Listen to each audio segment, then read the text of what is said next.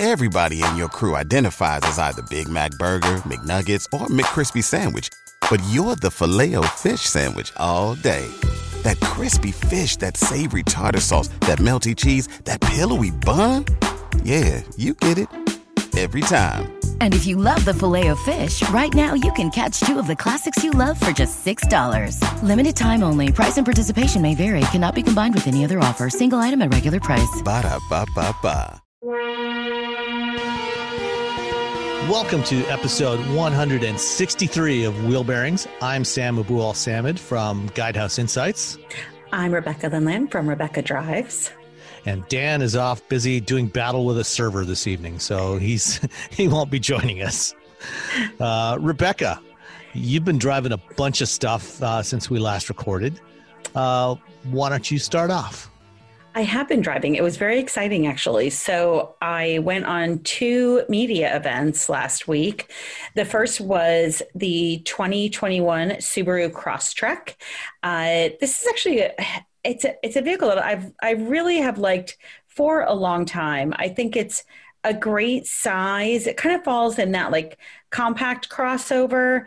Uh, it's still five passenger, and it's it's you know, not the roomiest thing, but it's such a great city car if you want to have that off-road feel. Um, and it's probably going to handle some of those potholes in this many cities better than other vehicles for sure. But um, this one is it's they consider it fully redesigned. It is on a global platform now and but it, it looks familiar which i like. Like you're not going to look and say what the heck did they do to the Crosstrek it, it's just they just dolled it up a little bit. The interior is really really nice. They did a great job on the interior. It also has uh, a new engine. There, there's two engine options actually. One is a 2.0 liter which with 152 horsepower the one that I tested was a 2.5 liter, 182 horsepower, so 30 more horsepower. Uh, the lower engine, the, the smaller engine comes in a six speed manual, and then the upper engine uh, is an automatic, which is what, what, what, I tested. Of course, all Subarus have all wheel drive um, to them. and At least in North America. At least in North America, yes. Um, this one has uh, 1,500 pounds of towing capacity and 8.7 inches of ground clearance. And years ago, um, gosh, um, soon after the vehicle came out, actually, I actually wrote about the. I looked at the some of the best vehicles in a post Hurricane Sandy world, and the Crosstrek was actually my number one pick because it got really good fuel economy and it had really good ground clearance. So it was especially of note when I looked at that. And fuel economy was about combined you're going to get about 27 28 29 it's rated at 29 and i would say i got somewhere pretty close to that driving through um, and pretty pretty aggressive driving actually through the hills uh, of virginia so it was lovely to be back on the road and it was uh, it, the, the flight was maybe a third full i did have to go to jfk fly out of JFK to Dulles because they're not doing the Delta shuttle out of LaGuardia anymore. Uh, so hopefully that will come back. But Delta did a really really good job. They have you know all the middle seats are empty if you if you can, and if not, it might, this was a this was a, a two and two setup uh, on a CRJ 900. So, but again, there was 15 people on the flight. there, there was 14 and 14 people on the flight down and 15 people on the flight back. So it was pretty, uh, it was pretty sparse. But um, back to the car. So overall, I just think you know the the Crosstrek is just one of those just comfortable, fun, urban vehicles that does a lot of things really well. It has really nice athletic refinement. It was quiet on the road. I did have it up to about 50 on some of the gravel, the soft gravel roads, and I slammed on the brakes just to see what would happen. Nobody else was around. It was an easy thing to do. And that thing stayed so straight and true. It really made me feel good about you know being on the road in this thing because there was clearly some really nice torque vectoring going on. And it just it just settled right in. Like it was like okay this is what we want to do. We're going to stop here right now. And i loved that sort of that that feeling of confidence that it inspired. Of course there's an absolute ton of accessories that you can get. Uh, there's this um, really thick padding uh, thick rubber uh, liners that come in with the cargo area, and then you can actually get them on the backs of the second row seats. So if you put the whole entire seat down, you have this floor uh, with a heavy rubberized floor basically so that you can put all sorts of gear so if you're regularly carrying big stuff, you, you can pr- have a protected surface there. a big or wet stuff Okay. right? So you want to throw a damp daisy in there? You can you know which is great. And it was you know short money. I mean the the list of accessories were it was very long. And they're all you know a 100 bucks here 200 there. Eh, they're not trying to gouge you. So and and, it can, and you can really personalize it. On the subaru site when you go to build the Crosstrek you can really pick and choose Are, are those things like dealer installed accessories or you know, things for like the, the, most part you can order them yeah you can order them with the vehicle uh, and then you can you can add them after as well So, uh, so something like those those rubberized Yeah. covers, are, is that something that's easily taken out if you if you Absolutely. didn't want? Okay, yes absolutely it comes with the so the cargo bay area comes with the rubberized mat and then the back of the seat maps uh, mats they just kind of click on. Okay. they're, they're like hooked in there. So it's almost like floor mats. You know Okay. you can just you can interchange them very easily. So the one so the base on this is 23 295 and that includes a thousand dollars of destination. And then as tested mine came in at just over 29000 uh, and and that includes destination. So you know I, I did the limited which is the top of the line they also had the sport there which i think is a little bit less expensive sorry let me just get some water Yeah.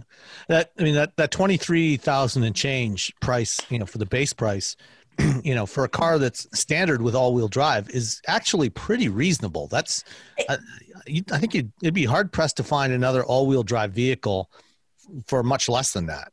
Absolutely. And, and you know, we we talk a lot about pricing on I think that we're all, you know, pretty practical and frugal in many ways um, about Try to be. well we try you know Yeah. there's an occasional uh, we're not gonna we're not gonna turn our noses up at anything but i think that you know when i look at, at what you're getting for $29000 i think that's just it's fantastic it, it really is and i should correct myself i actually got 26 miles per gallon in aggressive driving is what i wrote in combined So um, standard standard Rebecca driving then. standard Rebecca driving, exactly. but you know, I just obviously Subaru has you know a great legacy. Kidding, uh, but you know they have a great history of of you know animal welfare and environmental awareness. They do have a vegan option, so they have leather seats, and then they also have a vegan option that actually is free of chlorine, of PVC, of you know obviously animal products and such. So, which is a nice touch. Like that's something that you know is important to, particularly to a Subaru buyer. And so they acknowledge that, they celebrate that, and and they do offer a vegan option. And to, you know, to uh, reference Daisy, who you mentioned earlier, um, you know, she proudly wears her Subaru dog tag that I got from, Ah! for her at the Chicago Auto Show every day. I mean, Yes, it's on her collar awesome. every day. So That's awesome. I love it. Yeah. So yeah, so I think that, you know, if you're in that market for that compact crossover, I mean, this is really, you know, I feel like the Subaru Crosstrek is really uh, the perfect either college car if you can afford it or post college car because you're still going to be hauling stuff around. If you're like most college kids, you're still going to be hauling stuff around. You're going to be throwing stuff in there. Your friends are going to be moving. You're going to be moving. You know, it's that it's that kind of just really good where you've got the utility that you need, but you don't feel like you're hauling around a bunch of car that you don't need when if it's just you driving. So I just I it's, there's it's the so modern equivalent of, of what I had in college. You know, when I was in college, I drove an 84 GMC S15 pickup back when Nice. compact pickups were actually, you know, compact um, and they were dirt cheap, you know, and, you know, today, if you want a, a you know, anything close to that, you know, the closest you're going to get is going to cost you, you know, 30 grand or more, Yeah. you know, and oftentimes upwards of 40 grand for, you know, for a smaller pickup. And so, yeah, you're right. You know, something like this, you know, is the perfect kind of vehicle for, you know a college student or a recent grad uh, you know where you are moving around you've got or you know i mean anybody else that you know needs to needs to haul stuff around you know i think it's got a, a decent amount of cargo space in there Yeah. with the seats down right It does absolutely. I mean, I think it's a great empty nester vehicle. Also, what I, one of the things I love about it for that flexible lifestyle that people have, you know, after when you know, like you and your wife, like you know, some but sometimes kids come home or you need to do stuff. Like it's just there's a there's just the right amount of cargo that you need. You're not going to be moving an entire apartment in this thing, but you are going to help a friend out with it. And again, what I love is that it's the the cargo and the flexibility is there, but you don't feel like you're hauling around too much ass when it's not there. Yeah. you know. it's you know it's big it's big enough to take a couple of pieces of ikea furniture yeah. Yes, exactly. Uh, it does come with eyesight with the, with the Subaru. Uh, is that standard So a a lower trim, a lower version, like a base version, is standard, and then you have to uh, you have to bump up to the to get uh, the full complement of Okay. safety features, which is unfortunate because you know we always like it when they try and include as much um, in in the standard package as possible. Well, it looks like uh, it looks like eyesight, um, at least yeah, the basic version of eyesight uh, that's standard does include adaptive cruise control and lane centering. It does, and that's So- new for them. Yes. Yeah, because that was previously an extra cost option, so now you get it on everyone. Yes, you do. Um, I always like to see, and I apologize. I, I knew this um, last week when I was when I was working on my review because I always like to see whether it has um, the blind spot monitoring or uh, the rear cross traffic alert, Mhm. and those are some of the things that you have to that you have to upgrade to. So Right. So I say so driver assist technology it's standard on the sport and limited which is actually all they had us drive. Uh, and then the, the lower trim levels the base and the premium it's optional on there. Um, blind spot detection and rear cross traffic alert is optional on premium and sport but standard on limited the limited that i drove really had had everything in terms of options that you could get but you know overall though they've got a lot of safety features um, obviously you know daytime running lights they've got the rear vision camera on there uh, and but you do have to you know again I, I would love to see like blind spot monitoring included in that but Yeah. at least it's, it's an option Yeah, at least it's good that it's available, but yeah, I agree. It should. That's one that should be part of the standard package for everybody. Um, Yes. And you know, for for those not familiar with eyesight, I think I can't remember if we've talked about it before, but you know, this is a little bit different from a lot of the adaptive cruise control systems. Most ACC uses a radar sensor. Uh, and then you also typically have a camera as well for the lane keeping assist. Um, and the, the radar sensor is used to measure the, the distance to the car ahead of you. Uh, eyesight is a stereo vision camera, so two cameras, um, and they're using the parallax between the two cameras to try to get that depth perception. Um, Yeah. and I, I, I've I've found that it generally works pretty well, surprisingly well. Um, but you know, it's you know, obviously like any camera system, it's going to have limitations in bad weather or you know fog when you probably shouldn't be using AC uh, cruise control anyway. But- anyway and i will say that one of the things so so the two cameras that that you referenced they're on either side of the um rearview mirror Mhm. and that makes the casement for the rear view mirror very large Okay. in that windscreen. So I when I first got set up, I noticed that the the front A pillar was quite narrow, which actually it turns out that there's high strength steel in there. So that was cool because they they did that. They they were very conscious of the fact that that pillar needed to be narrow, and that in in that impedes my visibility because I sit so close to the car. But then out of my right eye, the corner of my right eye, I was like, what am I seeing? Well, this is so weird. And then I realized that it, it was one of the eyesight casements. So it it was something that once it's kind of like once I knew it, it disappeared, but it was definitely distracting at times. And again, I think it's more just because I sit up close that I was very conscious of it. And after a while, it didn't bother me. But uh, but it is important to know that you know that you do have to kind of look it's, at that. It's a larger package. It's a larger package than Yeah. most cars because you know so mo- most cars you have a single camera, and that package is usually you know above and in front of the mirror. So the mirror you know is b- between you and that package with the camera in it, and Right. it usually doesn't extend out beyond the sides of the mirror. So right. so it's it's it's in an area where it's not generally going to impede your vision anyway because the mirror's there. Um, but because those cameras need to be farther apart to to in order to do that depth measurement, that package is inherently larger uh, with the eyesight system than it is with Oh, others. so that right, and that makes sense. So they do have to have a certain um, a certain width apart, Yeah, as you say, it to get that angle. Okay, yeah. So that was the only, and again, it, it's in it's in no way, shape, or form a reason not to purchase this vehicle. Right. you know, it just again, it's just, you know, I always like to talk about things that I just notice when I'm driving, and it was it was kind of just something that I thought, what is that?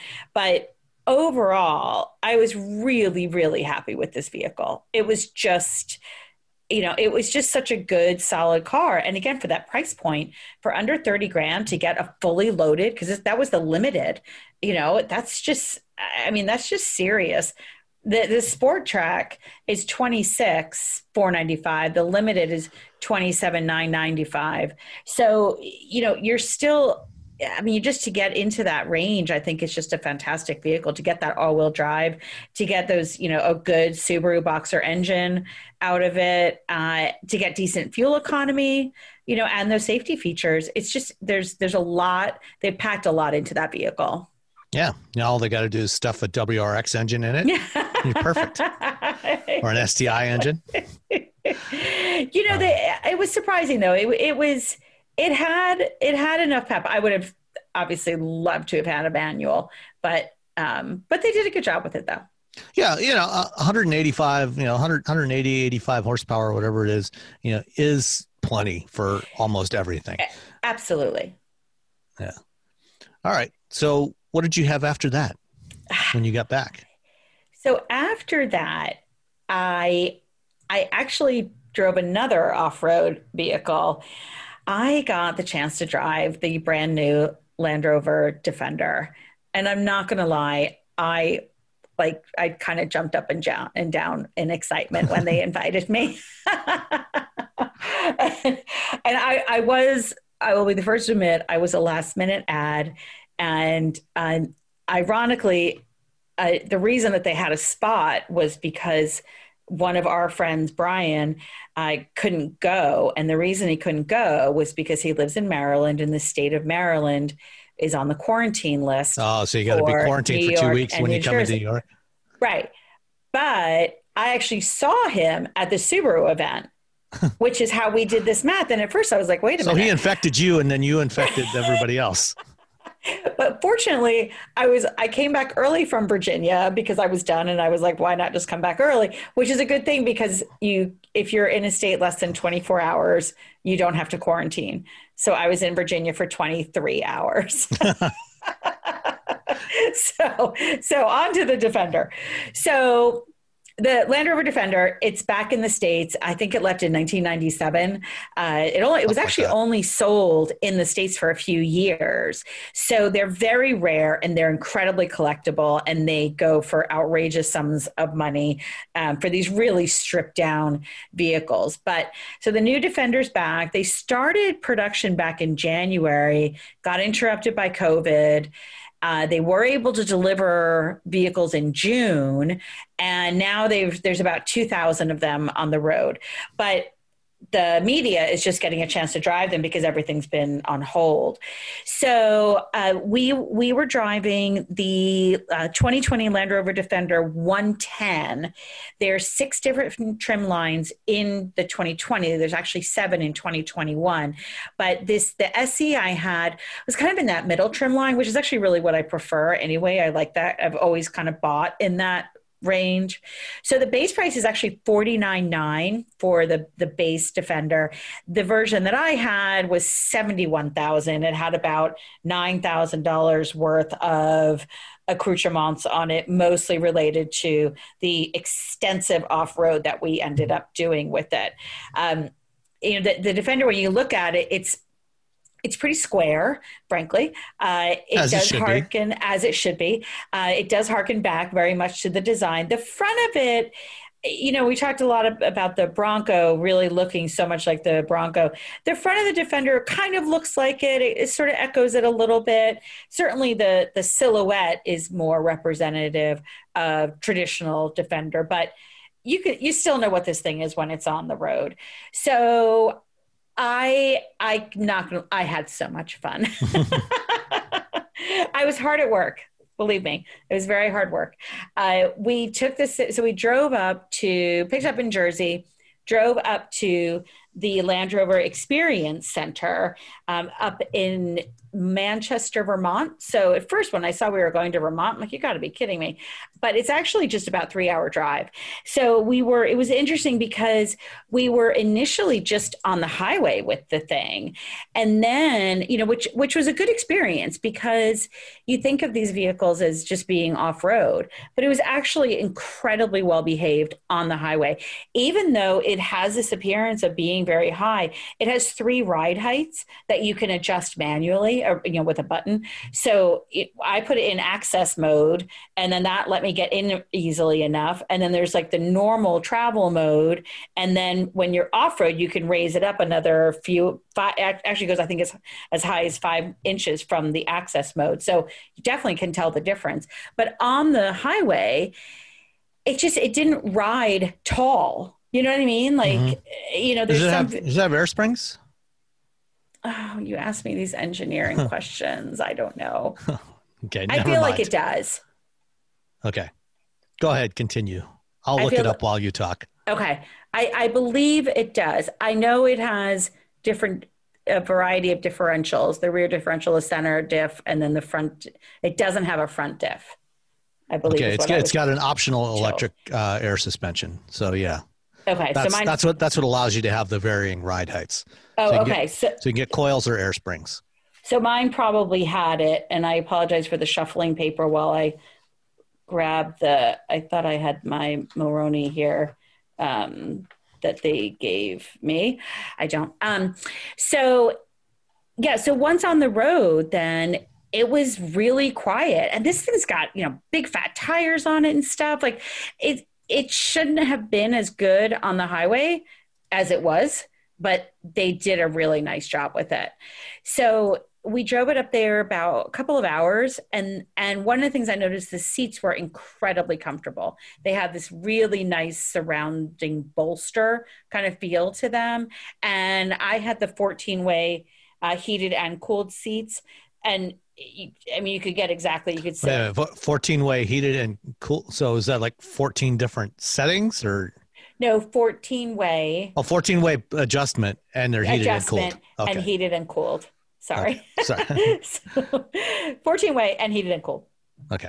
and so I so I was able to you know get it exactly how I wanted it to. And the cool thing was that the way that you instead of having extra buttons for like the the climate of your seat, they actually you can actually access it through the dial that you set your temperature. So you set your HVAC temperature and then you press it again and that becomes your heated and cooled set settings as well, which was really clever. Like it's a nice use of of a dial so it's multifunctional dials that uh, that actually then when you're off road they do other things as well so the inside is very clean and these dials have um, multiple uses which is really cool to to take advantage of of the technology that they certainly didn't have the last time this vehicle was was anywhere around Yeah. Well, the, the the last Defender was you know designed you know in the wake of World War II, Yeah. and it was basically unchanged for you know 60 years until it finally went out of production. exactly this is this is all new it's better Yeah. you know, and, and the thing, you know, the thing I like is it's not, it's not in any way a retro design.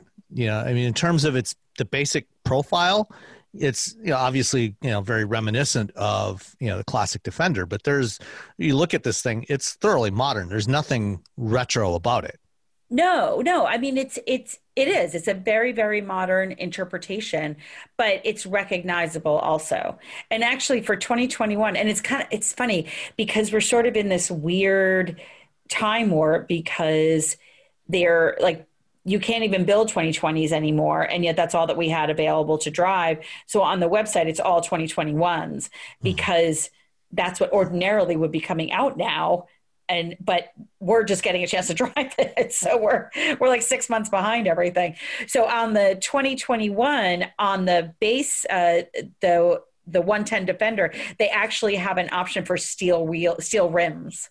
Like oh, nice. really stripped out right? Which is awesome. So they kind of they had this almost they didn't mean it but it, it almost ended up being a soft launch for the 2020s and now the 2021s are really going to have some cool stuff. They're coming out with a, a cloth roof and there's talk of doing some really special things with this iconic vehicle. You know there's they gave us a, a book about it that's like almost two inches thick you know and it just filled with with you know just the history of this vehicle. So but can you take the doors off?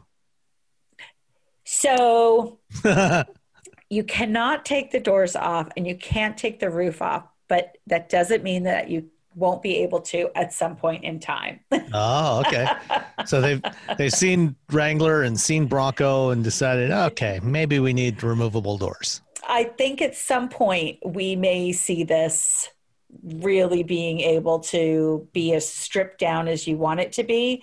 They they as i said that on the base one they're going to have the steel rims but then they also have this defender x which is has all the same off-road capabilities which we still have to get into but is very luxurious inside. So they've the one that i had that se was a nice balance of of a, a leather and cloth interior you know all the all the features that you could want and you know but durable but more durable. Uh, it had uh, you know more hard plastics than you would normally expect from range rover from land rover but that's because it's supposed to be a, a more athletic outdoorsy more experience, right? A much more vehicle. rugged lifestyle, exactly.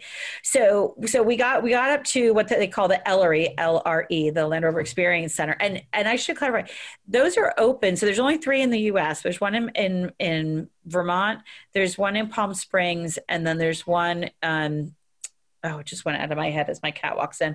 Uh, and these things, they anybody can go to them. They have vehicles that you can use there. You don't need to be a Land Rover owner. So if you just want to get better at going off road, they have the most incredible instructors that were so good. They were they were positive and constructive and just they were absolutely fantastic. So I actually want to try and go at some point on my own um, because you can learn so much about going off road you know i mean it's just it's amazing and so so that was that was just a really really cool experience to have so there's one there's oh north carolina Car- of course Car- uh, carmel is the one in california Yes, there's one in Carmel, one in California, Vermont, and in North Carolina. And so for, we for those who live north of the border, there's also one in Quebec. Uh, oh, fantastic! Mont- Montebello, Quebec. Oh, nice. Perfect. Yeah. And, and again, the idea that you can go and you don't have to be a, a, Land Rover owner was really, really cool. And that was, I thought that was great information. If you want to learn how to do off road, if you want to learn, uh, you know, from really, really experienced people. So we had, we had. How would they feel if we turned up with a new Bronco? Oh. they would probably be all over it. They would probably crawl all over that thing. Say, give us five hours with it first, uh, and then you can go play. Yeah, exactly. No, I think they'd be all over that. So you know, so so this it has. It has, as you mentioned, the, the electronic air suspension, um, these adaptive dynamics, terrain response, hill launch, uh, low traction launch, all these all the, any kind of off-road sophisticated off road capability that you need that's on the base model. Like that's how they all come which i think is just amazing. And and again the way that you access it is is through these dials and it all comes up on the screen and what was just first your infotainment system suddenly becomes your off-road hub. And it's got three different cameras for the outside so you can see exactly where your vehicle is. You've got different you can do the selection right there. And then there's auto which is actually primarily the only thing that we left it in. We did change it one time. We were going up a really steep hill that was um, i should have asked the grade on it. It was pretty aggressive and we put it in climbing mode and it climbed up the hill for us which was really fun. Nice. And then you take over and then you we went uh, we turned around and we went back down uh, the other side of the hill in hill descent control which i will be the first one to admit i have a really hard time giving up control. But you basically all you have to do is steer. You don't touch the brakes. You don't touch the accelerator. But the reality is that that vehicle is going to drive that hill better than i can and so by giving up control, I was actually safer. It was kind of a bummer and it scared me, but but it was good. It was a great experience. So we went, you know, there wasn't a lot of water, unfortunately. We've had a pretty dry summer here, so uh, we couldn't do the full on water water fording um, that the vehicle can do. But you know, overall, it's just it, it's it's such a fun vehicle to take in that really authentic off-road manner. And then to turn around and have it so well behaved on road i mean we drove so we ended up having a covid issue where we couldn't stay overnight in vermont. So we had to drive an extra almost 50 minutes at the end of the day and then turn around and drive back again.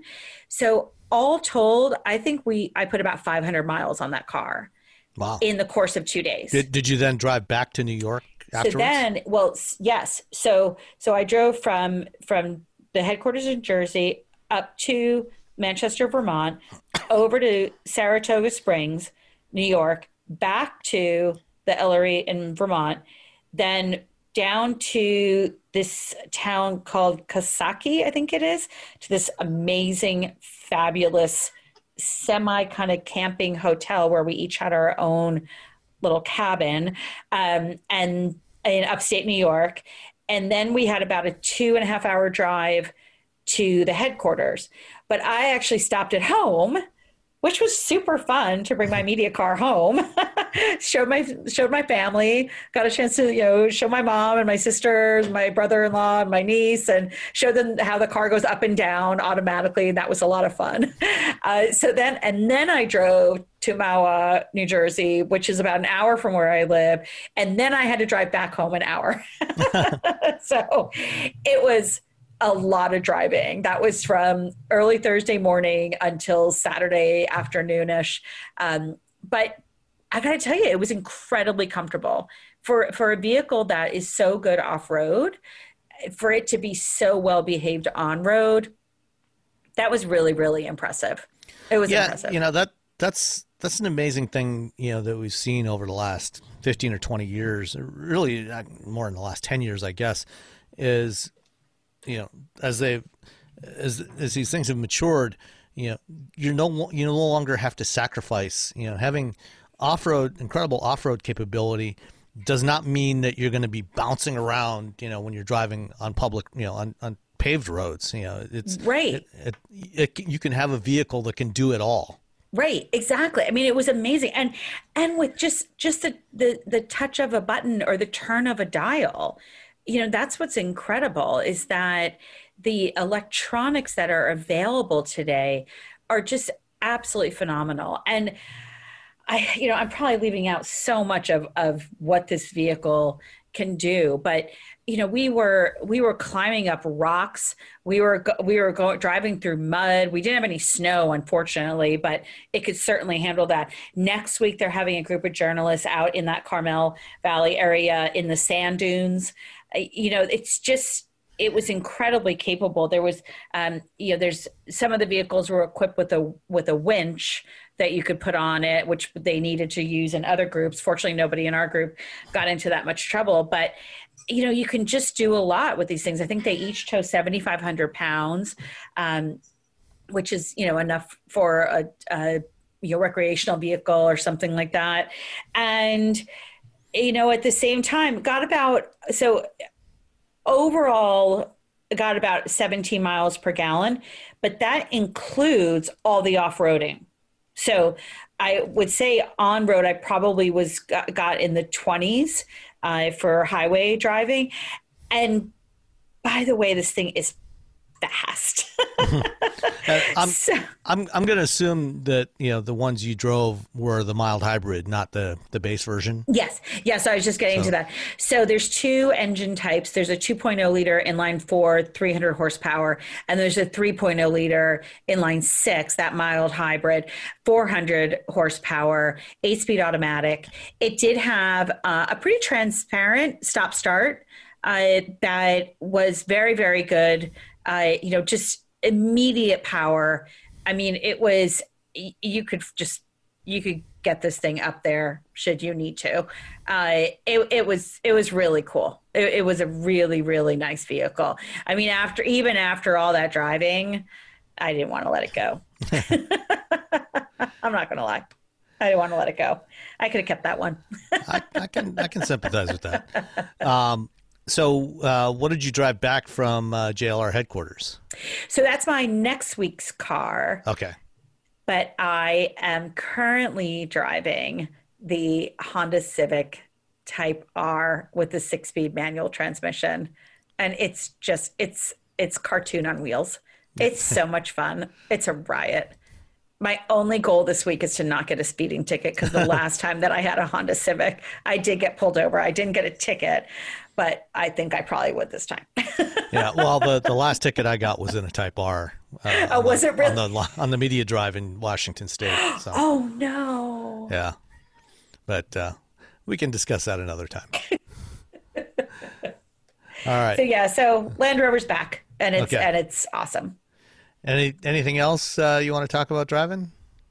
Oh, my gosh. I've this is like the Rebecca podcast. I, I can I can certainly uh, and understand why you would want to forget the other one. But, so I actually so the the third vehicle, the vehicle that I actually drove uh, to meet up with the Land Rover people in New Jersey was a Toyota Avalon hybrid, and this was a really really good vehicle and what what was probably one of the more remarkable things about this was how many people stopped me to talk about the way that it looks because it's a really sharp looking vehicle and this is in greenwich like where everybody sees everything i mean i was i was at the main greenwich post office and somebody came over and said i got to look at this thing what is this and i said it's the toyota avalon he's like are you kidding me but they've just done a really sharp job with this Avalon.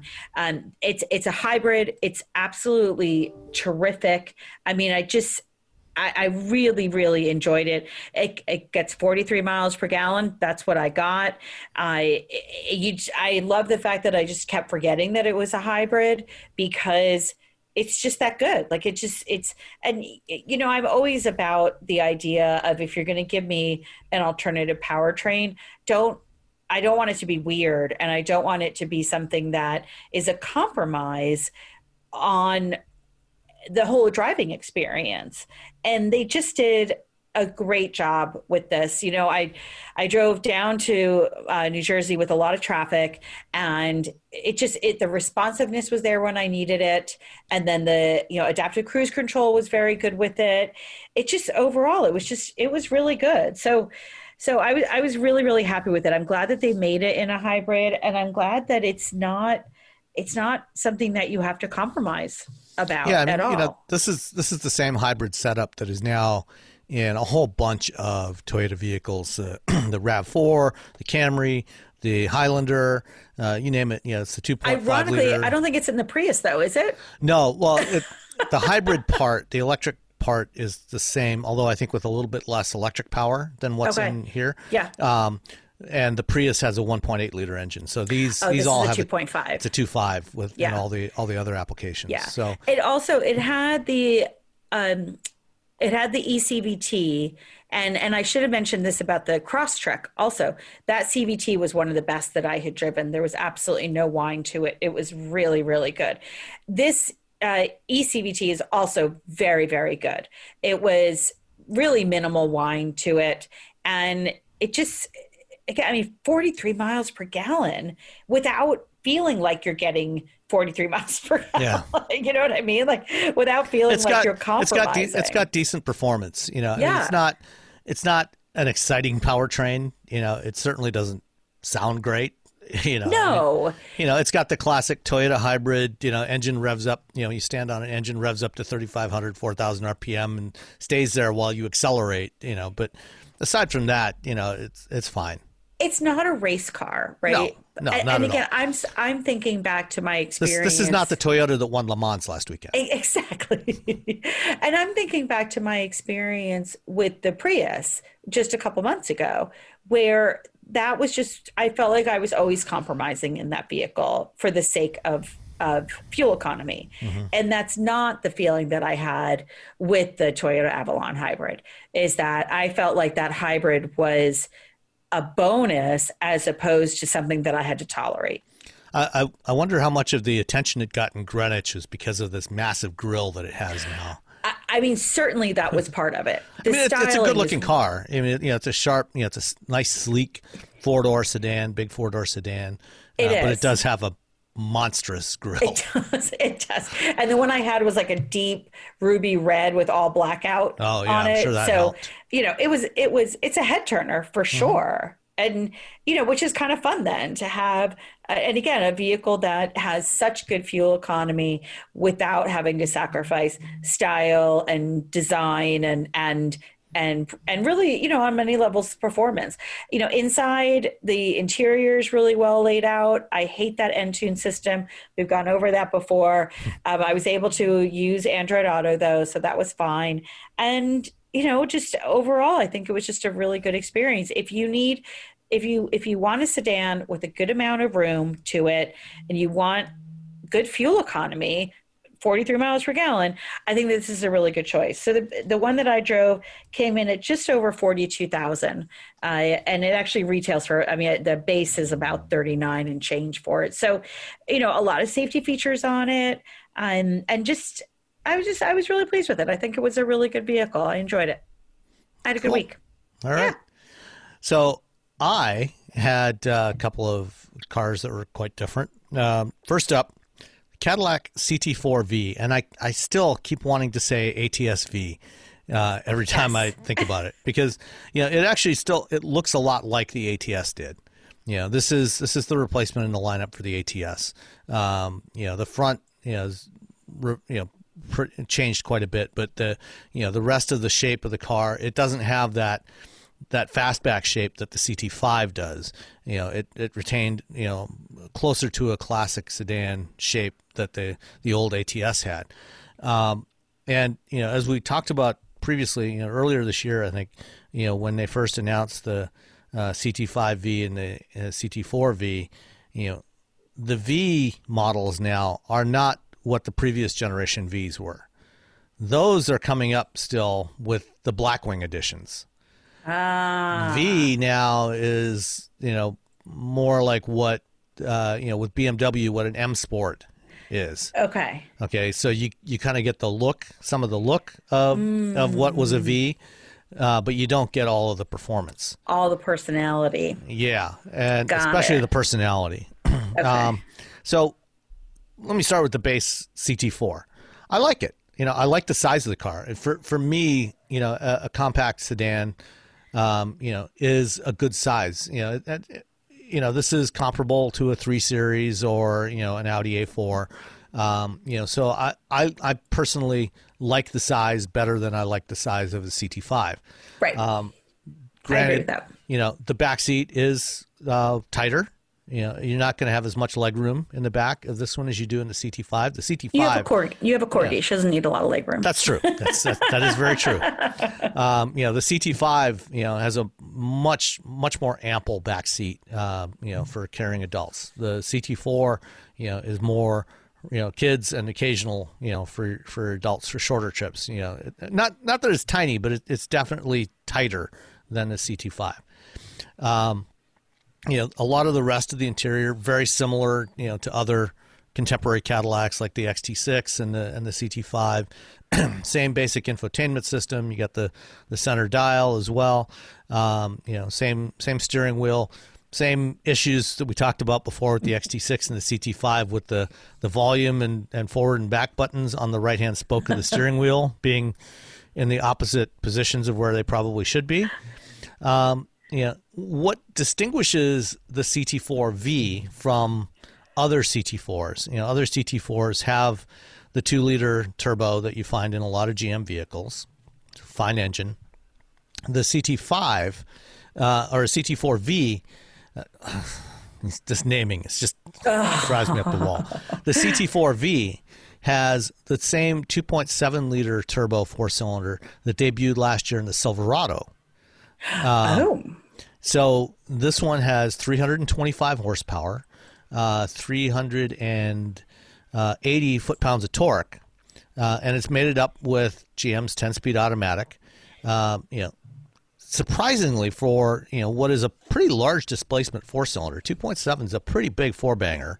Yeah. You know, it's very smooth. You know, you know, no issues at all with vibration. This was not a shaker four. You know, this is this is not like the old days. You know, for for those of us of a, of a certain age who may have driven uh, the classic uh, GM Quad Four back in the late '80s or early '90s, you know, that was an engine that liked to vibrate, uh, especially the first generation before they added balance shafts to it, and that one was only 2.3 cylinder, 2.3 liters. This is a 2.7, so it's a it's a big engine. Those are some big pistons moving around in that thing uh, but it doesn't it doesn't vibrate. It's very smooth, no issue at all there. It does have um, a bit of a growl to it, um, you know, like which a is, good growl. Mm, no, it's not a bad growl, but you know the feeling I got driving this thing, you know, and especially you know for something that you know from what I've become accustomed to over the last decade and a half with V Series Cadillacs uh, you know, especially going back to the CTSV, you know, the couple of generations ago when they first put the, the LSA supercharged V8 in there. But even the, even the ATSV with that twin turbo V6 that was in there, you know, 400 440 horsepower, you know, those cars were, you know, they were exciting to drive. they were a lot of fun to drive. This one, it's fine. Oh my gosh. you know, it that is definitely was, not did, what they were going for. It, you know, it it did not, it didn't excite me. You know, That's I don't know what it was. It just didn't excite me.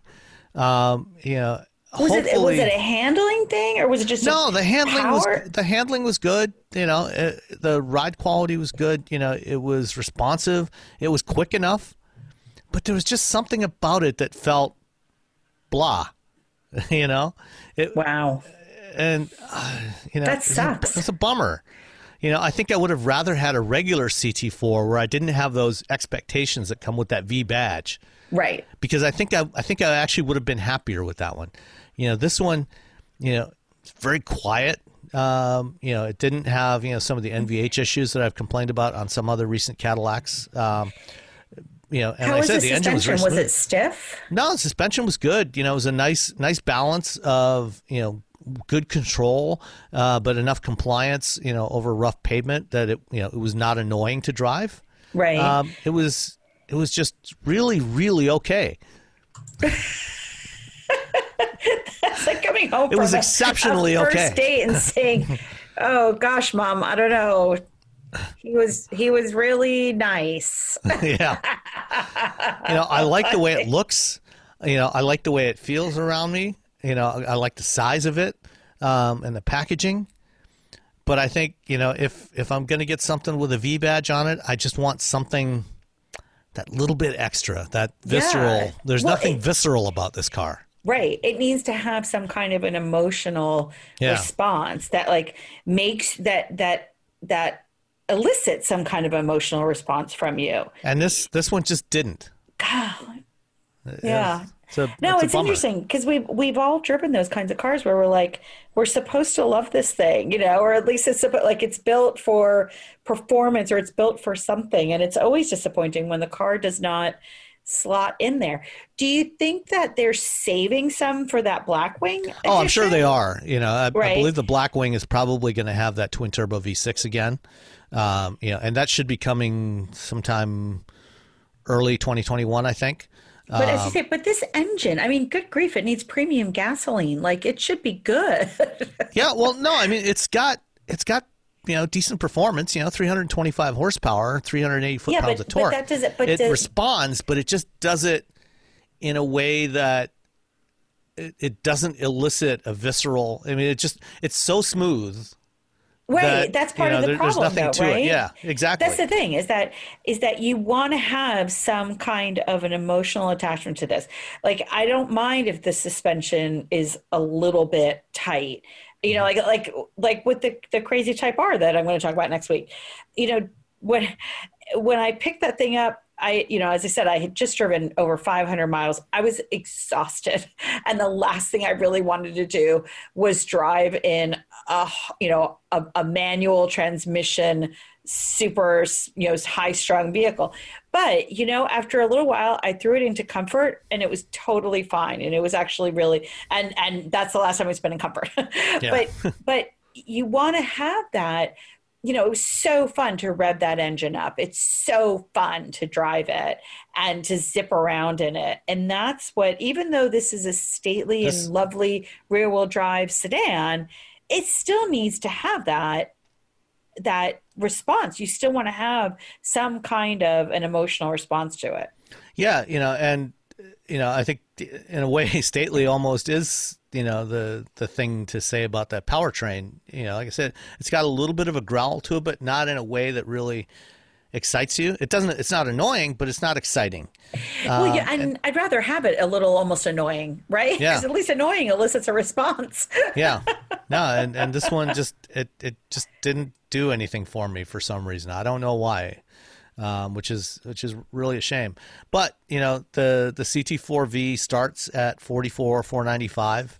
Um, the total price on the one I had uh, was fifty two thousand, including uh, nine ninety five delivery charge. Uh, you know, it had the the full suite of um, uh, driver assist stuff, adaptive cruise, blind spot. Um, you know, uh, it had really nice interior. The uh, sangria leather with uh, jet black accents, um, and uh, what else? Uh, heated and cooled seats, um, massaging passenger seat, uh, front front pass front massaging front seats. Uh, although they, they don't have all the modes that, that that this week's car has, but you know, we'll get to that next time. Um, and uh, you know, heated wheel, heads up display. You know, so you know, lot, uh, had all the all the good stuff on it. right Um, and you know, I think, I think though, you know, I would, I would either take the the standard CT4 with the two liter, or you know, wait for the Blackwing. You know, because this one is just kind of a, a miss. well and there's a big gap between the sport and the v series i mean it's it's almost 40000 to $45000 Yeah, so you know you're definitely paying for it and it looks like on the premium one you can get the 2.7 liter engine also for 40000 Is- oh, is that an option on there? yeah on the premium okay. so you can actually get that same engine without the premium hmm Okay, Uh, the price I- premium i should say yeah. I I probably wouldn't wouldn't recommend it. I, I think you know the two liter is a really good engine. I, I would probably stick with that. It's yeah probably not worth the, fascinating the extra for for the two seven. But so anyway, that's that's the CT4 V series. Um, and then the from that, you know, I swapped that for a Hyundai Ioniq Hybrid uh, Limited. very interesting Yeah. Um, so the you know the Ioniq's been with us for a few years. Uh, got a refresh this year, uh, new front fascia, upgraded interior. Um, you know, especially you know bigger bigger central touchscreen and you know redesigned uh, screen you know area around the screen. You know, feels a little more premium than before. Uh, still not you know hugely premium, but you know it's nice.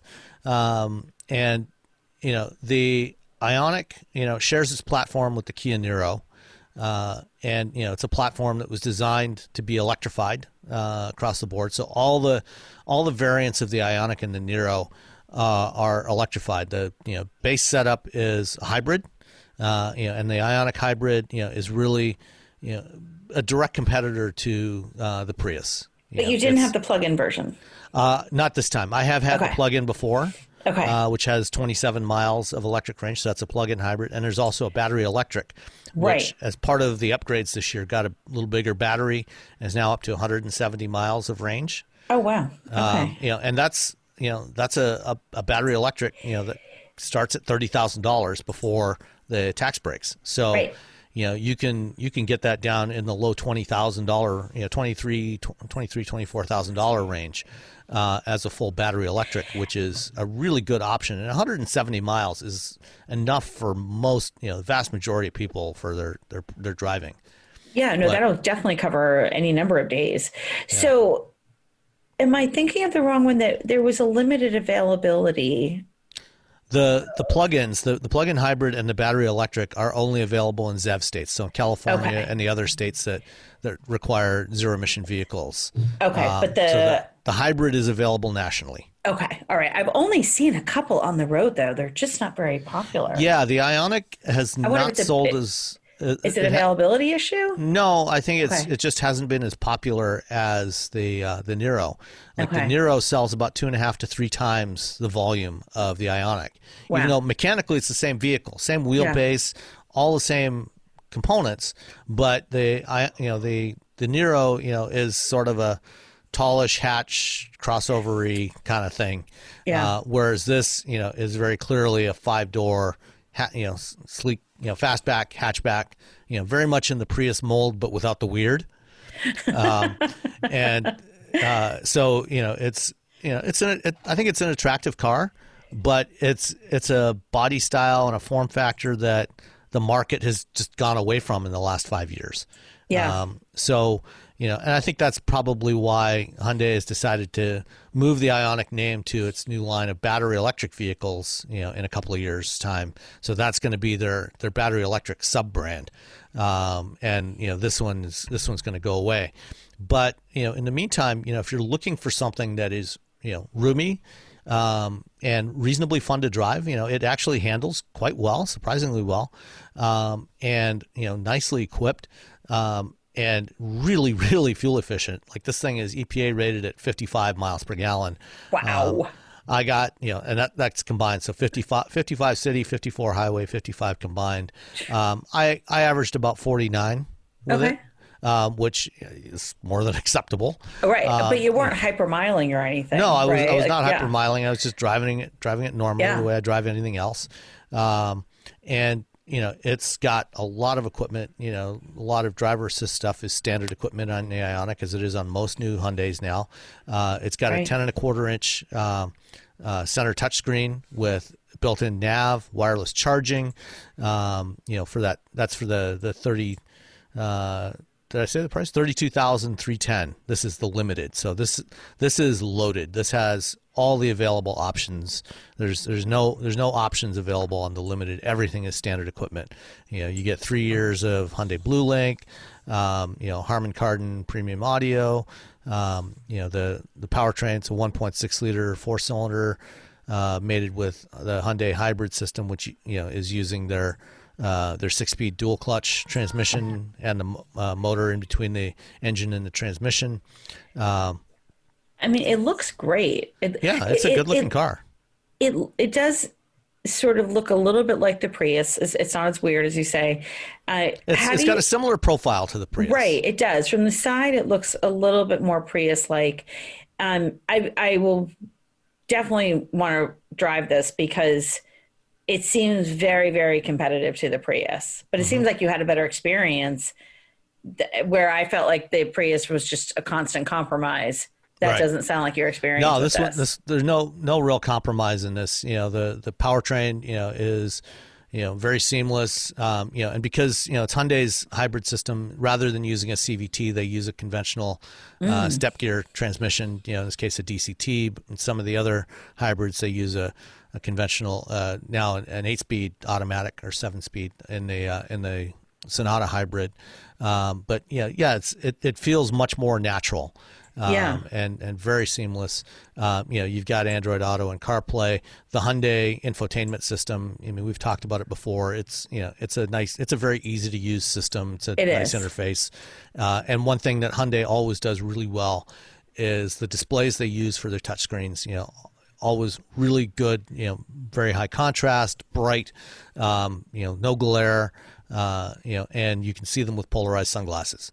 Yeah. Uh, un- unlike a lot of the Toyota and uh, Nissan displays. It, it's a really, I mean, it's the interior. I'm looking at a picture of the interior now, and it looks really nice. Yeah. And yeah, no, that's and the fuel economy, that's insane. Yeah, it's it's pretty impressive. So Yeah, no, definitely. I would love to try one of So if this. you're if you're looking for something very reasonably priced, like I said, starting at about twenty, a little over twenty three thousand dollars um, for the the base, you know, the Ioniq Blue, um, you know, and yeah, twenty three thousand two hundred is the the base price, uh, you know, and even that's got you know a lot of features on it, uh, and then you know fully loaded thirty two grand. yeah, no, that's awesome. And then does it qualify for any tax credits? Uh, not the hybrid, the Okay. plug-in hybrid and the battery electric version do. Okay. But- and but, of course, uh, state check with your state because they're not Yeah, all so still so you, qualifying. Yeah, so it, it qualifies for the federal seventy-five hundred dollar tax credit on the, the plug-in versions, or for the battery electric. Um, the plug-in hybrid, I think, is thirty-five hundred. $3,500? About thirty-five hundred. Yeah. Um, and then the uh, uh, you know California and, and New Jersey and a few other states have their own incentives as well. Right. Cool. So, so definitely definitely something worth taking a look at. Yeah, that's awesome. Yeah. All right. So, in the news this week, um, let's see, where shall we start? Um, let's start with uh, selling EVs in Michigan Yes. before we talk about a new EV. so, you know, and there's about uh, 23, 24 states, I think, where um, Tesla cannot sell vehicles directly to consumers because Tesla does not use franchise dealers. Um, so, you know, we've got this system here in, in the U.S. and uh, a number of other countries have similar systems where manufacturers don't sell direct vehicles directly to consumers. They sell them to franchise dealers, which are independent businesses. Those dealers then sell on to consumers. Uh, and they provide service and maintenance and everything. Um, Tesla, you know, when they started, they opted to have company owned stores and not have any franchise dealers. The problem is, franchise dealers have been around since the early 20th century. And, um, you know, the owners of dealers, you know, got, you know, fairly affluent and they were able to buy a lot of influence with uh, state uh, politicians, which got them laws in place to um, that prevent manufacturers from competing with them which you know at the time those laws were passed they made a lot of sense because you know the dealers had made a significant investment in, in their dealerships and in equipment and tool and spare parts and everything.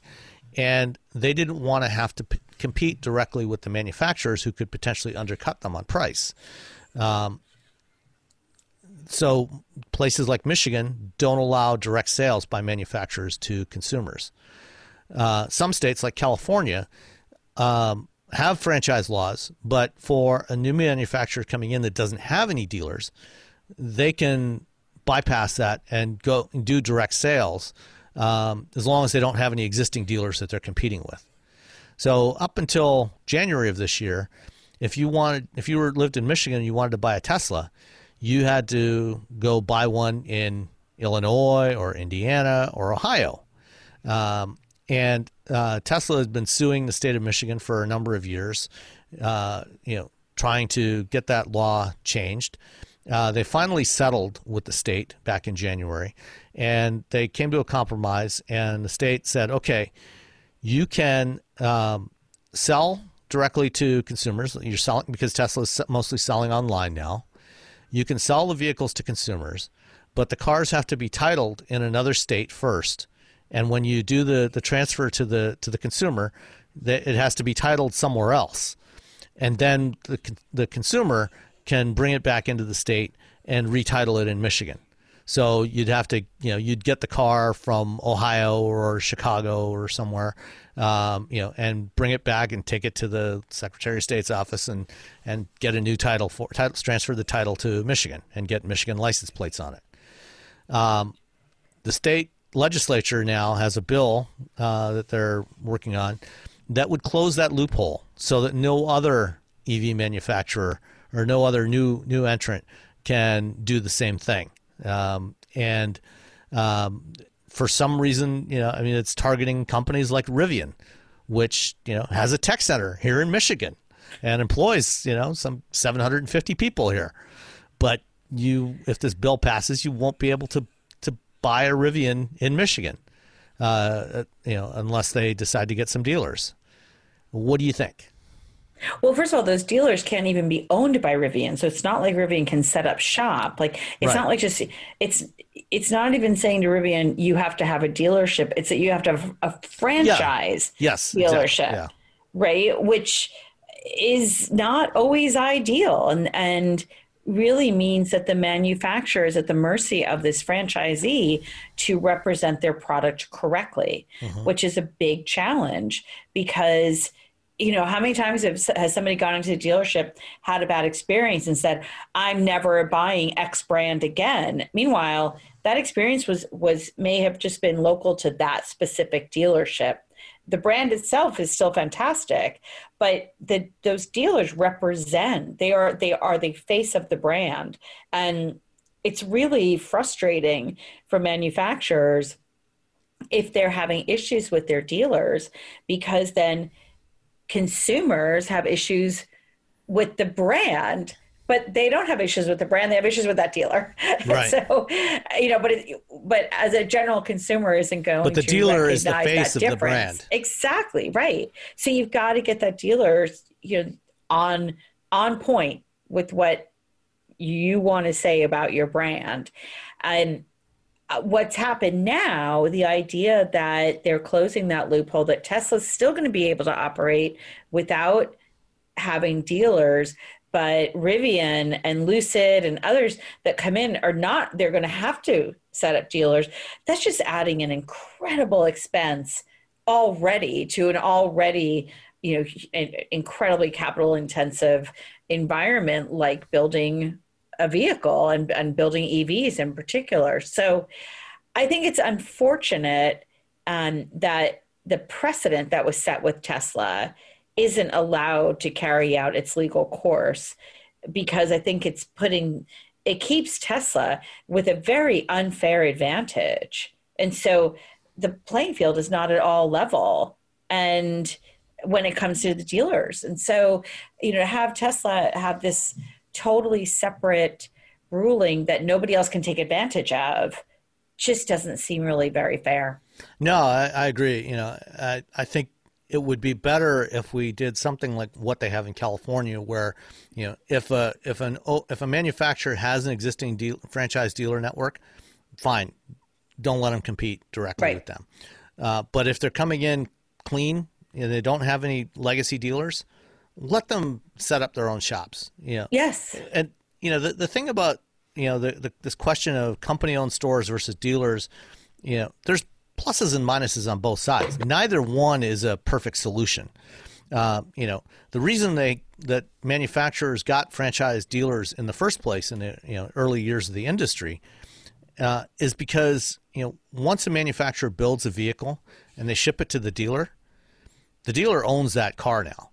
Right. The manufacturer is no longer sitting on that inventory. As soon as they ship it to the dealer, they get paid for it. It's considered sold. Yes, it's for the manufacturer. It's considered sold. So they're right. they're you know they've they got the, they get that revenue right away, and so you know that it's good for the manufacturers for cash flow. You know, for dealers, you know they get a markup on that vehicle, you know, and they get to benefit from other things like you know selling service and accessories and things like that. Um, you know, and they, you know they have relationships with the the manufacturers through their financing arms to get you know financing for those those vehicles and things like that. Um, and you know you it they make the investment in the real estate, you know, the the building, the the equipment, the spare parts. They being the dealer, the franchise. The de- yes, yeah. yeah. and that's you know that's many millions of dollars absolutely. to do that. It's a significant investment right. to do that, um, and that you know the the manufacturer is offloading that that requirement onto another business to do that.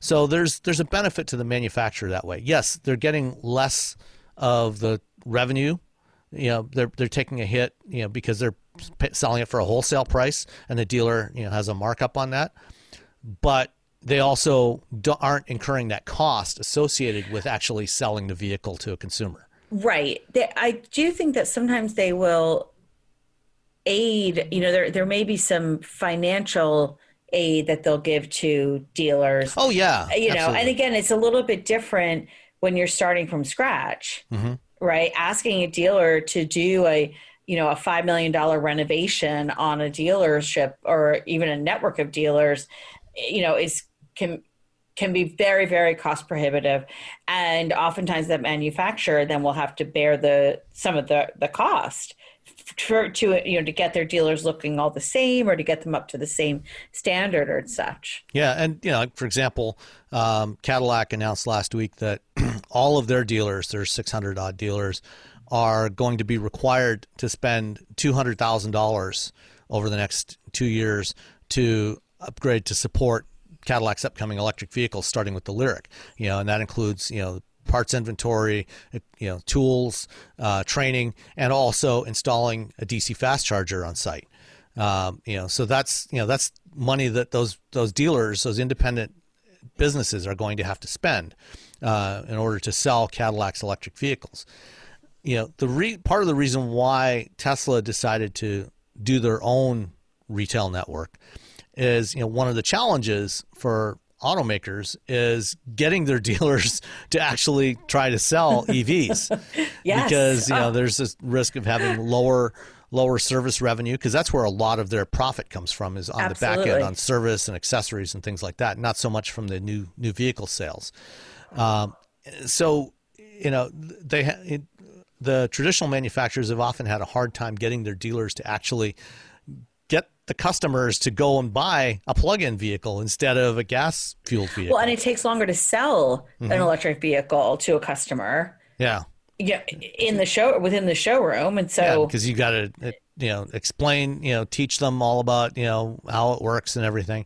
So it it's been a challenge, and you know Tesla decided to bypass that with their company-owned stores you know, but that also means that now, you know, for every one of their stores, they've had to invest several million dollars, you know, for right. a storefront, you know, and you know, paying the staff and setting and breaking up, leases and breaking leases and um, you know service service departments, uh, you know, and that's been a huge drain on Tesla. Uh, yeah. you know that's that's been one of their challenges you know in, in reaching profitability so you know it it's it's not you know it's having company owned stores is not an easy solution but if a company wants to go down that path i think that you know they should have the right to do that if they don't have any franchise dealers that they're already competing with. Exactly. Right. I agree. I think that they should have the option. Uh, if they want to do franchisees that's fine. If they don't though to have that option i think to have that choice i think is really is important. I agree with you. So Speaking of electric vehicles, um, as we record this uh, Tuesday night, uh, tomorrow Volkswagen will be unveiling a new electric vehicle. We got a, a look at it today and a backgrounder. Uh, it's the new ID4, which is VW's first purpose built EV that's coming to the U.S. market. Um, and it's also launching in, in Europe and other markets uh, this fall as well. So, uh, Rebecca, what did you think of the ID4? So I think that this is a really nice looking vehicle. It's sort of like it's it's a it's it's actually very similar to I think in size to the Crosstrek, right? I think it's a uh, yeah. I'm not sure about the it, it's a compact crossover. It's it's actually exactly the same length, 180.5 inches as a Ford Escape, and about half an inch shorter than a Rav Four. Okay, so maybe it's a little bit bigger than the Crosstrek. Maybe it's more like the Outback. Uh, yeah, yeah. I think okay. I think the Outback is closer. But you know what? I just I think it's um, it, it's so from the look standpoint, I like it. It it looks normal. It doesn't scream I'm an EV. Uh, price point forty thousand dollars, I think, is really really good. That is before the seventy five hundred dollar uh, federal tax credit that it does qualify for. I was a little disappointed in the range of 250 miles because I feel like 300 miles is sort of the is the preferred number and it's know, getting to be the preferred number. Yeah, I mean, Right, there's well- there's a bunch of other competitors in that price range, like the the Chevy Bolt, the Hyundai Kona EV, Yeah. the Nissan but by Leaf Plus. preferred by consumers. yes, preferred by consumers to see that a three in front of that number. And, and you're absolutely right. Most most of the competitors although are you know right the in the, that. te- the Tesla Model Three uh, standard range plus is 260 miles, so you know it's not much more. yeah, but Tesla's always given a minute pass by consumers. That's we're true. like we're talking about mainstream, you know, getting Yep. people to look at these things. But so that was the only thing that I was a little bit disappointed about. I, th- I was surprised that it wouldn't have a three in front of there.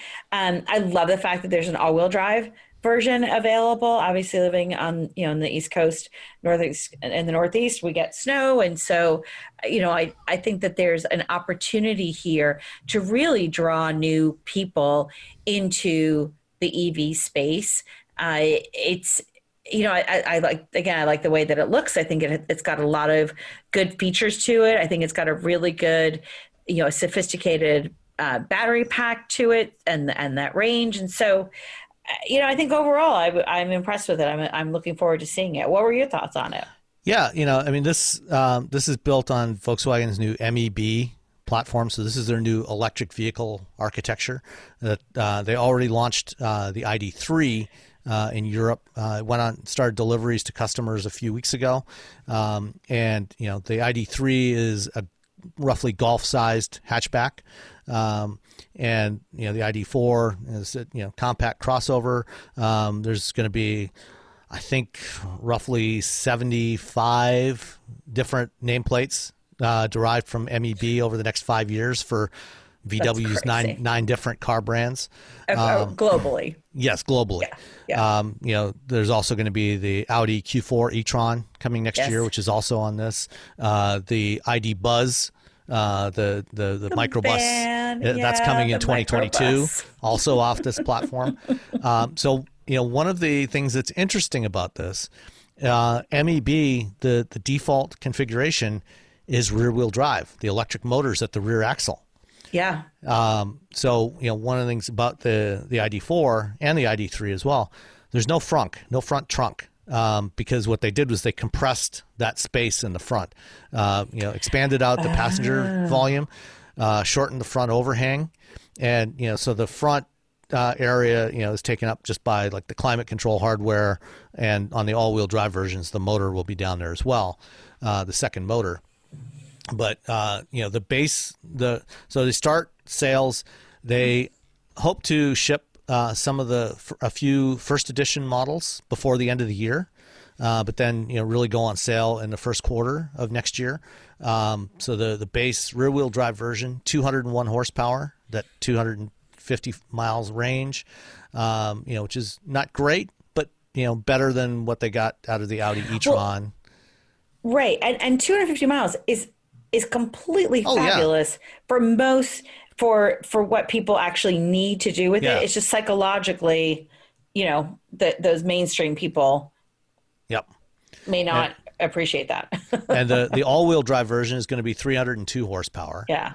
Um, the the de- the design language that they've developed for their EVs, you know, the the ID3, this is you know very similar kind of look. You know, uh, they're you know one of the things they mentioned, you know, is you know this transition from chrome to lighting on the front. Uh, you know, so you've got the signature lighting, you know, around the headlamps and across the front, and you know, in some models, a backlit version of the BMW or the the BMW, the the Volkswagen grill. Uh, you know, I think it's then- a really nice looking vehicle. yeah, no, I, I, do. I, I like it a lot. It's got a you know kind of a nice muscular, athletic look to it. A nice nice stance to it, uh, and I like you know the contrasting roof. You know, which is something we've talked about before. Awesome. Yes. Um, you know, and then uh, you know that base price of forty thousand dollars. Um, there's two option packages available. Uh, if you load it up, you know that gets you to forty six thousand dollars. Um, and uh, actually, the best value, if if you're interested in one of these, the best thing to do is actually get the first edition um, because the first edition they didn't say how many there's going to be you know maybe a few thousand of these Okay. but if you get the first edition it actually the two packages are the statement package and the gradient package I have no idea why they named them the way they did, but that's what they are. The first edition actually includes everything that's in those two packages, except for the the light up VW logo on the badge on the hood on the front.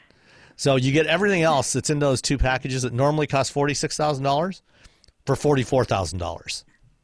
So Okay. if you act now, you can save two thousand dollars. But wait, there's more. No.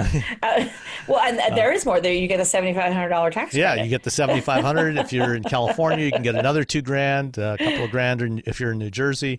Um, so yeah, it's you know it's really good. Oh, and the other thing, uh, they're including three years of unlimited uh, DC fast charging at Electrify America stations. Yes. Um, so you know if you don't have a charger at home, you can go to an EA station, you know, for the first three years and and charge to your heart's content, uh, fast charge, and you know, charge from five percent to eighty percent, take about 35, 38 minutes. and I think they showed they were showing the lease price. I think it was was it three forty Uh, nine? three three seventy nine. Three seventy nine, and then they talked about the fact that what you're saving in gas, it basically will be fifty dollars a month. You know, if you subtract how much you're saving in gas, they don't go into Yeah, what they- the they- cost is for the electricity, but it was Yeah, a clever they- way. You know, They, they estimate the, the gas savings compared to a Tiguan, which is their other compact Right. utility, uh, is going to be about thirty five hundred thirty five hundred dollars. a year Uh, no, over five years. over five years. So Okay. seven seven hundred fifty dollars a year in in fuel savings, um, and uh, you know so thirty five hundred bucks. Uh, you know if if you use Tesla math um, and you take take that off you know off the purchase price, you know now you're down to twenty nine thousand dollars. You know starting price. Um, a really good deal. yeah, you know, and so yeah, it, it's you know, it's not it's not cheap. You know, it's certainly not you know in as inexpensive as you know something like the, the base Ioniq or you know the the Crosstrek, but you know it's also you know it's getting into the heart of that market. You know, the average transaction price on those competitive compact crossovers like the CRV and Rav Four and Escape, uh, you know, is in that low thirty thousand dollar range anyway. That's their average selling price for those. Um, so you're gonna you're gonna end up paying roughly the same, and you're not gonna have any gas, and and for the first three years, you may not even have to pay for electricity for it. Yeah, it's amazing. I just I love the fact that first of all, it's real. Yes, so that it's not just a concept, but it just it looks like the kind of car that you would want to drive. It kind of almost reminds me of like a Mazda CX-5 mm-hmm. or you know that kind of that like it's a car that you would that looks practical but stylish, um, very urban, very modern, and and yet it happens to be electric. As opposed to trying to force people into something weird, this looks like the, a car that just happens to be electric, you know, and is and, is good. And, you so know, I think you know the interior is definitely much more modern. Uh, that's this is an area where it's diverged from traditional VWs. You know, nice. the instrument cluster it's a digital instrument cluster. It's a 5.3 inch display that's right in front of you. Uh, you know it has speed and, and things like that some of your mode information. Uh, you know on this on the right hand side of that is a, a, a toggle or a, s- a, ro- ro- a switch to rotate to shift uh, from park to reverse and drive and neutral. Uh, and then there's a standard uh, central display is a 10 point 10 uh, 10.2 inch uh, display, and then uh, optional is a 12 inch uh, touchscreen display. Um, all of the other controls um, on the steering wheel and on the dashboard are all touch controls, which I'm not crazy about. um, you know, but it. It's going to be interesting. One one thing that's interesting, it has gesture controls for the touchscreen, so you don't actually Right. have to touch Yes. the screen. So you can- don't have to. You can swipe through the menus just by gesturing with your hand. Uh, we'll see how well that works. Um, you know, I think you still may have to actually touch it to activate the stuff on those menus, but you can swipe through. But you can also do a lot of stuff, or they say you'll be able to do a lot of stuff with the voice controls, which um, you know, much like uh, a lot of you know the other digital voice assistants around you, you can trigger that with Hey ID, uh, Right. and then it you know you can control you know climate control and audio and other things Well, uh, from that. And one of the things that they talked about was it doesn't have a stop start button. Yes, uh, when you get in, um, it's uh, you know, it, it just, you know, you put it in drive and it goes, which is this actually the same as Tesla. Tesla doesn't have a stop start button either. You just put it in, in part and drive or reverse and you go. Oh, okay. I didn't. But you I have to have the key, you have to have the key fob on you. Okay. Um, during the call today, I asked a question. It, I'm not Yeah, and sure I had that to drop off. Yeah, I'm, I'm not sure if they actually knew the answer to the question I was asking, but Okay. one, the the question I was asking was about ultra wideband, uh, which is a new wireless technology which uh, debuted um, last fall on the new Golf that's available in Europe, which is Okay. not being sold here, um, and it's also on the ID3. They both have ultra wideband uh, technology for the key fob, which is different from the traditional RF technology. Uh, so the way it works, it's much more secure and Okay. much much faster to respond. Interesting. So when you walk up to the car, you can have the key fob in your pocket, um, and as you approach the car, you know it'll be able to unlock for you, and you can get in. So you know, like like a lot of others, but um, the way it works, I'm not going to go into all those details. I'll include a, a link to an article I wrote uh, about that, and there's a good video with. Um, uh, Lars Reger, who's the CTO of NXP, who makes that uh, ultra wideband chip. Um, one of the cool things about that, if you have an iPhone, a recent iPhone, like a, an iPhone 11, uh, and presumably other upcoming iPhones, um, there's a chip in there that they call the U1 chip, which is an ultra wideband chip. The new version of iOS and presumably uh, in the not too distant future, Android and, and some Android phones will also have ultra wideband. Um, allows you uh, the iOS 14 has support for a new standard called digital key.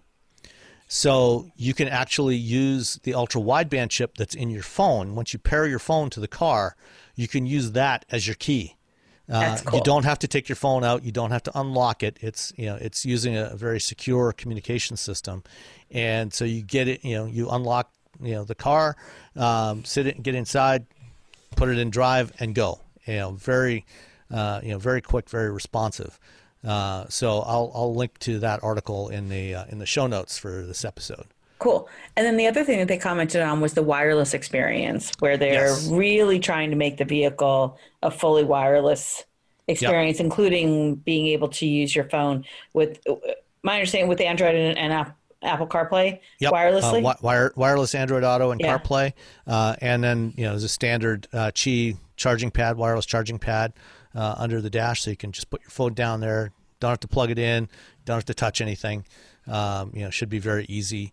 Um, and uh, you know, should and and you also get five years of um, connected services uh, with the car as well. So the first five years are complimentary. no, I'm really excited for this. I'll be I'll be Yeah. very very interested to see what uh, consumer response is on it as Yeah, well. the the ID3 has been getting pretty positive reviews in Europe Yeah. uh, since they since they started driving it a few weeks ago. Uh, so I'm I'm looking forward to trying this one out. for sure. All right, let's uh, let's hit a couple of uh, listener emails and then Okay. call it a night. Okay. Um, so first one is actually just a comment uh, from Jerry Cox. Uh, really enjoyed the podcast and have a question regarding noise and ride. Ac- Actually, there was another one. There was a comment, but anyway, uh, noise and ride. It's really important to me how a car takes the bumps and how much road noise makes it to the cabin. Can you provide the decibel rating at 65 to 70 miles an hour for the automobiles reviewed? Um, Jerry, we'd love to. exactly. If if you will send us uh, a, a sound meter, we would happily uh, do that evaluation for you.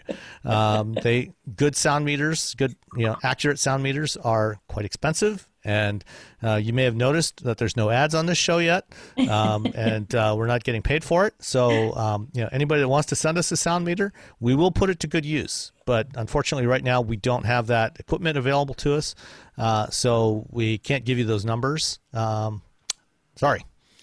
But it's a great question, though. I love Yeah, the it is. question. Yeah, and no, we do, and, and- we and we- do try as much as possible to to talk about road noise and such. Yeah, we, we try to give you our subjective evaluations. You know, and when a when a car has a lot of road noise or a lot of engine noise, um, you know, especially if it's an unpleasant sound, we do try to highlight that. Um, well, point it out. I don't know if I'd say highlight, but sometimes we highlight it.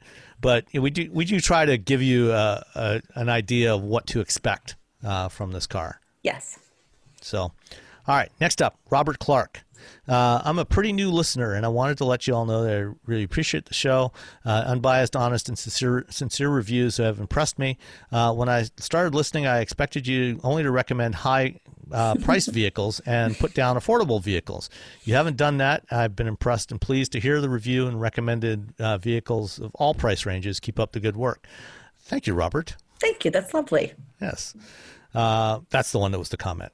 Yes. Um, and uh, another one from Blake Swan, who we answered his questions last week, uh, but he's got another one for us. Uh, says, um, question for you: uh, Do you find Lexus relevant anymore when Genesis is offering new rear-wheel drive-based SUVs and cars, and even Lincoln is offering rear drive-based SUVs, Corsair side?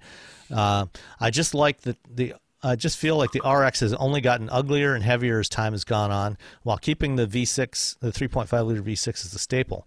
Surely, uh, someone will catch on and realize the new RAV4 is better in almost all areas than the NX, based on the prior gen RAV4 still. Uh, looking, looking at the 21 uh, Lexus IS, whatever, uh, whatever with its second refresh, does Lexus Toyota care? Um, the flagship LC500 being the lone exception. Even their sports cars, they pay someone else to make them are half-hearted. The new Z looks to be everything the Supra uh, should have been, and sadly isn't. what do you think? Is Lexus relevant? Well, you know, I, I think we talked about this actually last week when we were going over the the LC500 that I had because it, it's such a fantastic vehicle. It's a really good example of what Lexus could still be. The brand itself has been has li- been living off of the spoils of the baby boomers for so many decades, really since it started, right? Like, so it started in the mid 80s, right at the time when the oldest baby boomers were moving into peak earning years and they wanted to buy luxury products. They were, you know, dedicated to Toyota and they wanted something more luxurious. So Lexus was created, the same reason Infiniti and Acura was created at the same time. But I think that Lexus has uh, you know, they were they were also they were so invested in the RX. That was their bread and butter for decades. And now the people that bought the RX are empty nesters and retiring. And they're just you know they're not buying things like the LC500. so I think that Lexus is struggling to kind of to stay relevant in in this marketplace that has so many different demographics in it and so many different cohorts and when you think about the millennials that you know they grew up with Lexus and they are not going to buy what their parents bought so I think Blake has a point I, I understand his concern for sure because I, I do think that Lexus uh, is kind of struggling. yeah, bit. I, I agree. You know, trying to trying to figure out what they want to be going forward. Know, and I think this you know this is a challenge for any brand is you know trying to to understand you know what it what it wants to be, what it wants to represent, um, and and who it wants to appeal to. Um, and you know, for something like Lexus, you know, which started off as you know this epitome of refinement and quality, um, you know, is that you know when everything you know has gotten so good, you know, yeah. in, including you know Toyota vehicles, you know, that are made by the same manufacturer, and in some cases, you know, in the same plants, um, you know, is there you know what's what's the place of Lexus anymore? Yeah, no, absolutely, absolutely. I think and one of the things I would encourage manufacturers to do is is as they're designing the product to not design for their audience today, but to look out seven years. Who is in the marketplace? How are they different than people that are in the marketplace today? And that's a key thing of like, uh, of some of the work that I've done in the past, understanding the core values, understanding the growing up experience, understanding you know how growing up experiences have impacted uh, the the people that are coming into the marketplace and those enduring mindsets. And I think that Lexus really, I I think that they've struggled a bit in that in in, in evolving and, and you're always going to go through waves, you know, in of popularity and such. But I think that you know they they are vulnerable to being taken over by even a brand like Lincoln that has great product because at the end of the day it does always start and end with product. The the marketing needs to enhance that and needs to clarify and and and confirm that product but you can't sell a product that isn't good.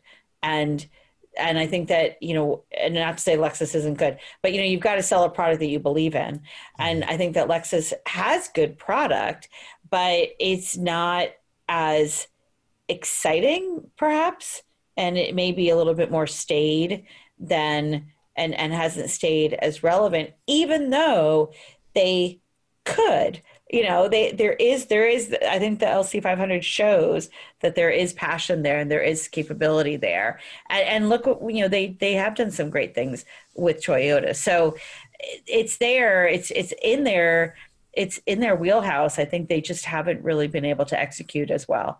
And I have to laugh. Uh, Blake says, um, I'm a senior financial analyst who also was an auditor in a prior life. Uh, just an FYI, uh, Blake, I used to work for the FDIC and I closed banks and I have an accounting degree. So when we talk about people that are in the financial field, we we do because he says something about we don't uh, so don't think finance people don't enjoy splurging on fun cars. I would assure you that my FDIC background has not hindered my ability to enjoy fun cars. yeah, and you know, with with with reference to Genesis, you know, which is part of the original question, you know, while you know we have been, you know, we've praised Genesis vehicles uh, profusely over the last several years. Um, you know, the reality is, you know, that Genesis, as as good as we think their cars are, um, is still very much, you know, I would grade them an incomplete. Yeah. Um, you know, because you know they they haven't really been able to get sales ramped up. You know, they haven't well, been able to, they haven't been able to get the market really excited about it yet. Well, the, I mean, first of all, it's product, right? They're yeah. they're the GV80 is we're still waiting. We saw it. It's still not out yet, though, mm-hmm. and so they don't have an SUV in their in their lineup. They started with two sedans sedans are fantastic in the Korean market. They are not appropriate in the US market. And the dealer network, ironically, since we talked at length about dealers, their franchise, they had all sorts of fits and starts with how they were going to roll out this brand. So they didn't have they they really didn't have the right product to start with even though it's really good it's not people aren't buying sedans. It's not, it's not the right product for this market. It's this not time. the right product exactly.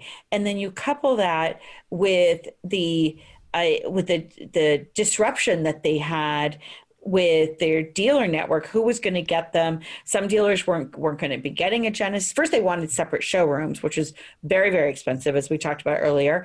And then they said okay well only a certain number of dealers were going to get them. And then that pissed off other dealers. And it just was this kind of escalation. Now they've actually lost some very good senior people. So manfred fitzgerald is who was the ceo and, and oversaw some of the development of a number of these vehicles uh, um, he is gone. Luc, whose last name you know Dr. how to pronounce, thank you. Um, he has left the company as well and luc actually oversaw a lot of the design of these really good products SangYup one of his uh, his colleagues is still there and and will carry on that that vision but you know they they also lost a fantastic young designer uh, who did some really cool concepts for them so they there is disruption there. They have lost some people that that kind of had that that that stabilized the vision, and now those people have moved on. So it's definitely a company in transition. Uh, we'll see. We'll see where where they end up. Yeah, it's. Uh, I hope they succeed. You know, because absolutely they've, they've, done some great products, um, and they've got more more coming. So absolutely, it's it's, it's going to be a challenge. I mean, it's it's always a challenge getting a new brand up and running, just as it's a challenge perpetuating an old brand. You know, it's not yes. easy to it's not easy to keep a brand relevant. Um, you know, Cadillac Yep. has struggled with it. You know, Lincoln struggled with it for a long time. They seem to have found their way in recent years um, to to a large degree. But you know, even that, you know, we'll see if they can keep that going, keep that momentum going. Right, because the product the product for Lincoln is there, Yeah. but and sales are improving for sure. Um, but I do still think that they're they they still have a lot of work to do. Oh yeah, absolutely. Yeah. All right. Well, thank you everyone for your letters. Keep them coming in. Uh, Yes. We love we love having that stuff to talk about. Um, and uh, you know, if you if you like what you hear, you know, give us a rating somewhere on Apple Podcasts or whatever you know whatever you listen to. And uh, if you happen to be an Amazon Music listener, uh, Wheel Bearings is now available in the podcast section on Amazon Music. Uh, I didn't even know that. How it just it just exciting. launched. It just Ah, launched recently, and I made sure to get the show in there. And Oh, it's that's also, amazing. It's also on Spotify if you listen to podcasts there, and and then you know whatever podcatcher you use. All the Yes. there's links to all that stuff on wheelbearings.media. Just click on the uh, at the top of the page on the subscribe to the show. You'll find links to a, a bunch of the most popular podcast players and and services where you can find us. Yep, and follow us on Twitter, and um, all good things. And Dan will probably be back with us next week, unless he gets trapped under something heavy. Thanks, everybody. Bye. right, thanks, everyone. Bye.